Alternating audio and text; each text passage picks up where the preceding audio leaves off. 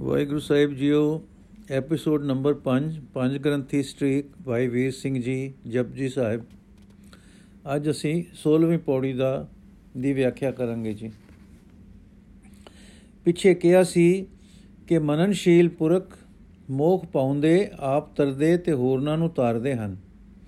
ਹੁਣ ਪੌੜੀ 16 ਵਿੱਚ ਦੱਸਦੇ ਹਨ ਕਿ ਉਹਨਾਂ ਦਾ ਗੁਰੂ ਇੱਕ ਗਿਆਨ ਹੋ ਜਾਂਦਾ ਹੈ ਸੁਣ ਕੇ, ਮਨ ਕੇ ਉਹਨਾਂ ਦਾ ਈਸ਼ਵਰ ਵਿੱਚ ਧਿਆਨ ਟਿਕ ਜਾਂਦਾ ਹੈ। ਇੱਕ ਧਿਆਨ ਹੋਣ ਅਭਿਆਸ ਦਾ ਮੁਤਾਜ ਧਿਆਨ ਜਾਂ ਪ੍ਰਯਤਨ ਲਈ ਪ੍ਰਯਤਨਮਈ ਨਿਧਿਆਸਨ ਨਹੀਂ, ਪਰ ਪਰਪੱਕ ਧਿਆਨ ਹੈ, ਜੋ ਸਹਿਜ ਸਮਾਧੀ ਦੇ ਰੂਪ ਵਿੱਚ ਨਿਰਯਤਨ ਲਗਾ ਰਹਿੰਦਾ ਹੈ। ਯਥਾ ਗੁਰਮੁਖ ਤਾ ਲਾਗੇ ਸਹਿਜ ਧਿਆਨ, ਸਿੱਧ ਗੋਸ਼ਟ, ਇਸ ਪੌੜੀ ਵਿੱਚ ਇਹਨਾਂ ਸਹਿਜ ਧਿਆਨੀਆਂ ਨੂੰ ਪੰਜ ਪਦ ਨਾਲ ਯਾਦ ਕਰਦੇ ਹਨ। ਪੰਜ ਪਰਵਾਨ, ਪੰਜ ਪਰਦਾਨ ਪੰਚੇ ਪਾਵੇ ਦਰਗਹਿ ਮਾਨ। ਪੰਚੇ ਸੋ ਹੈ ਦਰ ਰਾਜਾਨ ਪੰਚਾ ਕਾ ਗੁਰ ਏਕ ਧਿਆਨ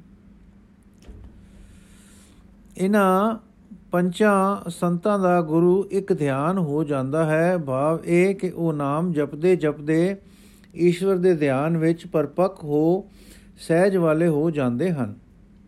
ਐਸਾ ਹੋ ਜਾਣੇ ਨਾਲ ਇਹ ਪੰਜ ਜਿਉਂਦੇ ਜੀ ਹੀ ਈਸ਼ਵਰ ਦੀ ਦ੍ਰਿਸ਼ਟੀ ਵਿੱਚ ਮਨਜ਼ੂਰ ਹੋ ਜਾਂਦੇ ਹਨ। ਇਧਰ ਸਾਧ ਸੰਗਤ ਵਿੱਚ ਵੀ ਉਹ ਪੰਜ ਮੁਖੀਏ ਮੰਨੇ ਜਾਂਦੇ ਹਨ। ਜਦੋਂ ਸਰੀਰ ਛੋੜਦੇ ਹਨ ਤਾਂ ਸਾਈਂ ਦੀ ਦਰਗਾਹ ਵਿੱਚ ਵੀ ਇਹ ਪੰਜ ਮਾਨ ਪਾਉਂਦੇ ਹਨ। ਐਸਾ ਕਿ ਉਸ ਸ਼ਹਿਨशाह ਦੇ ਦਰ, ਦਰਬਾਰ ਵਿੱਚ ਇਹ ਪੰਜ ਰਾਜੇ ਦੀ ਨਿਆਈ ਸੁਭਾਏਮਾਨ ਹੁੰਦੇ ਹਨ। ਸੱਚਾ ਸਾਹਿਬ, ਆਦ ਸਚ, ਜੁਗਾਦ ਸਚ, ਹੈ ਵੀ ਸਚ, ਨਾਨਕ ਹੋਸੀ ਵੀ ਸਚ ਹੈ।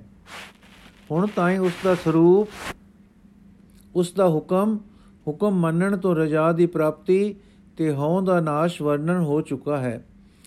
ਫਿਰ ਹੁਕਮ ਦੀ ਪ੍ਰਾਪਤੀ ਦਾ ਸਾਧਨ ਦੱਸਿਆ, ਉਹ ਸੀ ਨਾਮ ਬਾਣੀ ਦਾ ਪ੍ਰੇਮ, ਨਾਲ ਅਭਿਆਸ, ਅੰਮ੍ਰਿਤ ਵੇਲੇ ਜਾਗ ਕੇ ਗੁਣਾ ਦਾ ਵਿਚਾਰ ਤੇ ਨਾਮ ਦਾ ਸਿਮਰਨ, ਅਰਥਾਤ ਗੁਰੂ ਅਤੇ ਗੁਰੂ ਦੀ ਸਿੱਖਿਆ ਲਈ ਅਰਦਾਸ। ਉਸ ਤੋਂ ਨਾਮ ਸੁਣ ਕੇ ਉਸ ਦਾ ਦ੍ਰਿੜ ਅਭਿਆਸ, ਉਸ ਦਾ ਪੂਰਾ ਪੈਣਾ ਤੇ ਮੋਖ ਦੁਆਰ ਦੀ ਪ੍ਰਾਪਤੀ ਹੋ ਜਾਣੀ, ਸਾਈਂ ਵਿੱਚ ਧਿਆਨ ਦਾ ਜੁੜੇ ਰਹਿਣਾ, ਲਿਵ ਵਿੱਚ ਪਰਪੱਕ ਹੋ ਜਾਣਾ। ਸਿੱਖ ਦਾ ਪੰਜ ਬਣ ਜਾਣਾ ਤੇ ਦਰ ਪਰਵਾਨਤਾ ਹੋ ਜਾਣੀ, ਸਾਰੇ ਵਿਖੇ ਆ ਚੁੱਕੇ ਹਨ। ਹੁਣ ਉਸ ਕਰਤਾ ਪੁਰਖ ਦੇ ਕਰਨੇ ਅਰਥਾਤ ਉਸ ਦੀ ਕੀਤੀ ਜਾਂ ਰਚੀ ਹੋਈ ਦਾ ਵਿਖੇ ਚੱਲਦਾ ਹੈ। ਪਹਿਲੇ ਵਿੱਚ ਅੰਤਰ ਆਤਮੇ ਅੰਤਰ ਆਤਮੇ ਧਿਆਨਿਕ ਤਰੀਕੇ ਨਾਲ ਸਾਈ ਪ੍ਰਾਪਤੀ ਦਾ ਕਥਨ ਕੀਤਾ ਸੀ। ਅਰਥਾਤ ਦ੍ਰਿਸ਼ਟਾ ਤਰੀਕੇ ਨਾਲ ਜੀਵ ਤਤ ਦਾ ਪ੍ਰੇਮ ਤਤ ਨਾਲ ਮਿਲਣ ਦਾ ਰਾਹ ਦੱਸਿਆ ਸੀ। ਹੁਣ ਪੌੜੀ 19 ਤੱਕ ਦ੍ਰਿਸ਼ਮਾਨੀ ਤਰੀਕੇ ਨਾਲ ਉਸ ਦੀ ਕੁਦਰਤ ਦਾ ਦਰੁਸਤ ਦਰਸ਼ਨ ਤੇ ਉਸ ਵਿੱਚ ਉਸ ਦੀ ਵਿਆਪਕਤਾ ਆਦ ਵਿਸ਼ੇ ਵਰਣਨ ਕਰਕੇ ਦ੍ਰਿਸ਼ਟੀ, ਦ੍ਰਿਸ਼ਟਮਾਨੀ ਤਰੀਕੇ ਨਾਲ ਸਾਈਂ ਵਿੱਚ ਵੀ ਧਿਆਨ ਜੋੜੇ ਰੱਖਣ ਦੀਆਂ ਸੈਂਤਾ ਦੇਣ ਲੱਗੇ ਹਨ। ਦ੍ਰਿਸ਼ਮਾਨ ਹੀ ਹੈ ਜਿਸ ਦੇ ਨਜ਼ਾਰੇ ਤੇ ਖਿੱਚਾਂ ਜੀਵ ਨੂੰ ਦ੍ਰਿਸ਼ਟਮਾਨ ਵਿੱਚ ਫਸਾ ਕੇ, ਉਸ ਵਿੱਚ ਬ੍ਰਿਤੀ ਨੂੰ ਖਿੰਡਾ ਕੇ ਕਰਤਾ ਤੋਂ ਬੁਲਾਈ ਰੱਖਦੇ ਹਨ। ਚਾਹੇ ਰਾਗ ਵਿੱਚ, ਚਾਹੇ ਦੁਇਖ ਵਿੱਚ। ਸੋ ਸਤਗੁਰੂ ਜੀ ਦ੍ਰਿਸ਼ਟਮਾਨ ਦੇ ਸਮਾਨਾਂ ਨੂੰ ਨਜ਼ਰ ਅੱਗੇ ਲਿਆ ਕੇ ਉਸ ਵਿੱਚ ਸੱਚੇ ਸਾਹਿਬ ਦੀ ਹੋਂਦ, ਉਸ ਦਾ ਹੁਕਮ ਤੇ ਉਸ ਦੇ ਦਰਸ਼ਨ ਕਰਵਾਉਂਦੇ ਹਨ, ਤਾਂ ਜੋ ਦ੍ਰਿਸ਼ਟਮਾਨੀ ਪੱਖ ਤੋਂ ਅਰਥਾਤ ਕੁਦਰਤ ਨੂੰ ਵੇਖ ਵੇਖ ਕੇ ਵੀ ਕਰਤਾ ਪੁਰਖ ਵਿੱਚ ਸੁਰਤ ਨੂੰ ਜੋੜੀ ਰੱਖਣ ਦਾ ਰੰਗ ਲੱਗਾ ਰਹੇ। ਸੰਸਾ ਹੁੰਦਾ ਹੈ ਕਿ ਪੌੜੀ ਦੇ ਵਿੱਚ ਨਵਾਂ ਵਿਖਿਆ ਕਿਉਂ ਚੱਲ ਪਿਆ ਹੈ? ਪਰ ਇਹ ਸੰਸਾ ਠੀਕ ਨਹੀਂ। ਅੰਤਰਮੁਖ ਰਹਿਣ ਵਾਲੇ ਧਿਆਨੀ ਪੰਚ ਨੂੰ ਬਾਹਰ ਦਾ ਦ੍ਰਿਸ਼ਟਮਾਨ ਵੀ ਕਿਵੇਂ ਕਰਤਾ ਪੁਰਖ ਵਿੱਚ ਲਾਈ ਰੱਖੇ, ਉਸ ਦਾ ਵਰਣਨ ਕਰਨਾ ਪ੍ਰਸੰਗਕ ਹੈ। ਜੇ ਕੋ ਕਰੇ, ਕਹਿ ਕਰੇ ਵਿਚਾਰ, ਕਰਤੇ ਕਹਿ ਕਰਨੇ ਨਾਹੀ ਸੁਮਾਰ। ਧੋਲ ਧਰਮ ਦਇਆ ਕਾ ਪੂਤ ਸੰਤੋਖ ਥਾਪ ਰਖਿਆ ਜਿਨ ਸੂਤ। ਜੇ ਕੋ 부ਝੈ ਹੋਵੇ ਸਚਿਆਰ, ਧਵਲੇ ਉਪਰ ਕੇਤਾ ਭਾਰ। ਧਰਤੀ ਹੋਰ ਪਰੈ ਹੋਰ ਹੋਰ, ਤਿਸਤੇ ਭਾਰ ਤਲੇ ਕਵਣ ਜੋਰ। ਜੀ ਜਾਤ ਰੰਗਾ ਕੇ ਨਾਮ ਸਭਨਾ ਲਿਖਿਆ ਉੜੀ ਕਲਾ। ਜੇ ਕੋਈ ਕਰਤੇ ਦੇ ਕਰਨਿਆਂ ਦਾ ਹਿਸਾਬ ਦੱਸੇ ਤਾਂ ਸੁਣਨ ਵਾਲਾ ਵੀ ਵਿਚਾਰ ਕਰੇ ਕਿ ਇਹ ਠੀਕ ਦੱਸ ਰਿਹਾ ਹੈ ਕਿ ਗਲਤ। ਕਿਉਂਕਿ ਕਰਤੇ ਦੇ ਕਰਨਿਆਂ ਦਾ ਤਾਂ ਹਿਸਾਬ ਹੋ ਹੀ ਨਹੀਂ ਸਕਦਾ। ਜਿਵੇਂ ਕੁਦਰਤ ਦਾ ਜਾਂ ਕਰਨਿਆਂ ਦਾ ਹਿਸਾਬ ਦੱਸਣ ਵਾਲੇ ਕਹਿੰਦੇ ਹਨ ਕਿ ਇਹ ਧਰਤੀ ਹੈ, ਇਸ ਦੇ ਹੇਠ ਬਲਦ ਹੈ ਕਈ ਸ਼ੇਸ਼ਨਾਗ ਕੱਛੂ ਤੇ ਸੂਰ ਆਦਿਕ ਹੇਠਾਂ ਦੱਸਦੇ ਹਨ। ਪਰ ਗੁਰੂ ਜੀ ਸੱਚ ਦੱਸਦੇ ਹਨ ਕਿ ਹੇਠਾਂ ਹੱਡ ਚੰਮ ਜਾਂ ਮਿੱਟੀ ਪੱਥਰ ਦਾ ਬਲਦ ਨਹੀਂ। ਰਚਨਾ ਨੂੰ ਕਾਇਮ ਰੱਖਣ ਵਾਲਾ ਬਲਦ ਧਰਮ, ਕਰਤਾਰ ਦਾ ਬੱਦਾ ਕਾਨੂੰਨ ਜਾਂ ਨੇਮ ਹੈ।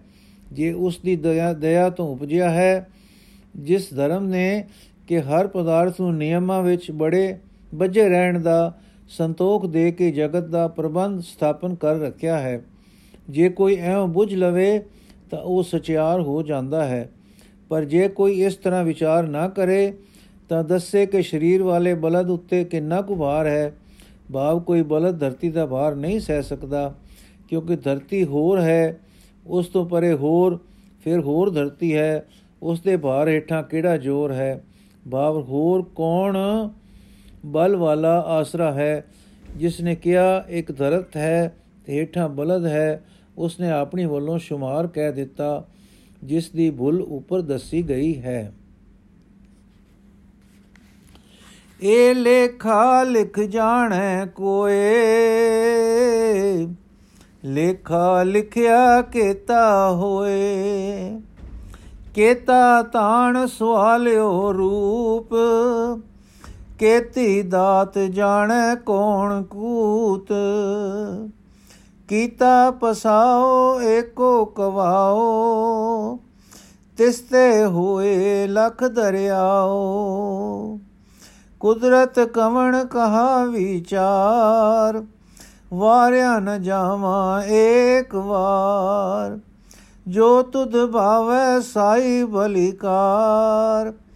ਤੂੰ ਸਦਾ ਸਲਾਮਤ ਨਿਰੰਕਾਰ। ਹੁਣ ਆਪ ਪ੍ਰਸੰਨ ਕਰਕੇ ਦੱਸਦੇ ਹਨ ਕਿ ਧਰਤੀ ਹੇਠ ਦਾ ਤਾਂ ਬਲਦ ਕਹਿ ਕੇ ਸੁਮਾਰ ਕਹਿ ਕਹਿ ਲਿਆ ਕਹਿ ਲਿਆ। ਧਰਤੀ ਦੇ ਉੱਤੇ ਜੋ ਅਣਗਿਣਤ ਜੀਵ ਰਹਿੰਦੇ ਹਨ, ਉਹਨਾਂ ਦਾ ਸਮਾਚਾਰ ਵੀ ਬੇਸ਼ੁਮਾਰ ਹੈ। ਆਪ ਦੱਸਦੇ ਹਨ ਕਿ ਧਰਤੀ ਉੱਤੇ ਜੀਵ ਕਈ ਤਰ੍ਹਾਂ ਦੀਆਂ ਜਾਤਾਂ, ਰੰਗਾਂ ਤੇ ਨਾਵਾਂ ਦੇ ਹਨ। ਇਹਨਾਂ ਸਭਨਾਂ ਨੂੰ ਇੱਕ ਸਦਾ ਚੱਲ ਨਹੀਂ, ਚੱਲ ਰਹੀ ਕਲਮ ਨਹੀਂ ਲਿਖਿਆ ਹੈ। ਭਾਵ ਇਹਨਾਂ ਦਾ ਲੇਖਕ ਕਰਤਾਰ ਆਪ ਹੀ ਜਾਣਦਾ ਹੈ। ਹੋਰ ਕੌਣ ਇਹ ਲੇਖਾ ਲਿਖਣਾ ਜਾਣਦਾ ਹੈ? ਜੇ ਮਨੁੱਖ ਤੋਂ ਲੇਖਾ ਲਿਖਿਆ ਵੀ ਜਾਵੇ, ਤਾਂ ਉਹ ਕਿੰਨਾ ਕੁ ਹੋ ਜਾਵੇਗਾ? ਭਾਵ ਅਧੂਰਾ ਹੀ ਰਹੇਗਾ। ਕਿਤਨਾ ਬਲ ਹੈ, ਕਿਤਨਾ ਸੋਹਣਾ।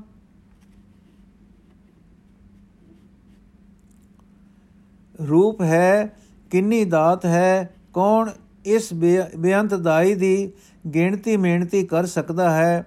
ਹਾਂ, ਉਹ ਸਰਬ ਸਮਰਥ ਆਪ ਹੀ ਜਾਣਦਾ ਹੈ, ਜਿਸ ਨੇ ਇੱਕ ਵਾਕ ਨਾਲ ਸਾਰਾ ਜਗਤ ਪਸਾਰਾ ਪਸਾਰ ਦਿੱਤਾ, ਉਸ ਤੋਂ ਫੇਰ ਜਗਤ ਪ੍ਰਬੰਧ ਦੇ ਲੱਖਾਂ ਪਰਵਾਹ ਟੁਰ ਪਏ। ਮੇਰੇ ਵਿੱਚ ਇਤਨਾ ਬਲ ਕਿੱਥੇ, ਕਿ ਮੈਂ ਉਹਨਾਂ ਦਾ ਵਰਣਨ ਕਰ ਸਕਾਂ। ਜਦ ਵਰਣਨ ਹੋ ਨਹੀਂ ਸਕਦਾ, ਤਾਂ ਕਿਉਂ ਨਾ ਮੈਂ ਇੱਕੋ ਵਾਰੀ ਰਚਨਹਾਰ ਤੋਂ ਸਦਕੇ ਹੋ ਜਾਵਾਂ। हे ਨਿਰੰਕਾਰ, ਤੂੰ ਸਦਾ ਸਲਾਮਤ ਹੈ। ਜੇ ਤੈਨੂੰ ਜੇ ਜੋ ਤੈਨੂੰ ਭਾਉਂਦਾ ਹੈ, ਉਹ ਭਲਾ ਕੰਮ ਹੈ। ਵਾਹਿਗੁਰੂ ਜੀ ਕਾ ਖਾਲਸਾ, ਵਾਹਿਗੁਰੂ ਜੀ ਕੀ ਫਤਿਹ। ਅਗਲੀਆਂ ਪੌੜੀਆਂ ਅਸੀਂ ਕੱਲ ਪੜਾਂਗੇ ਜੀ।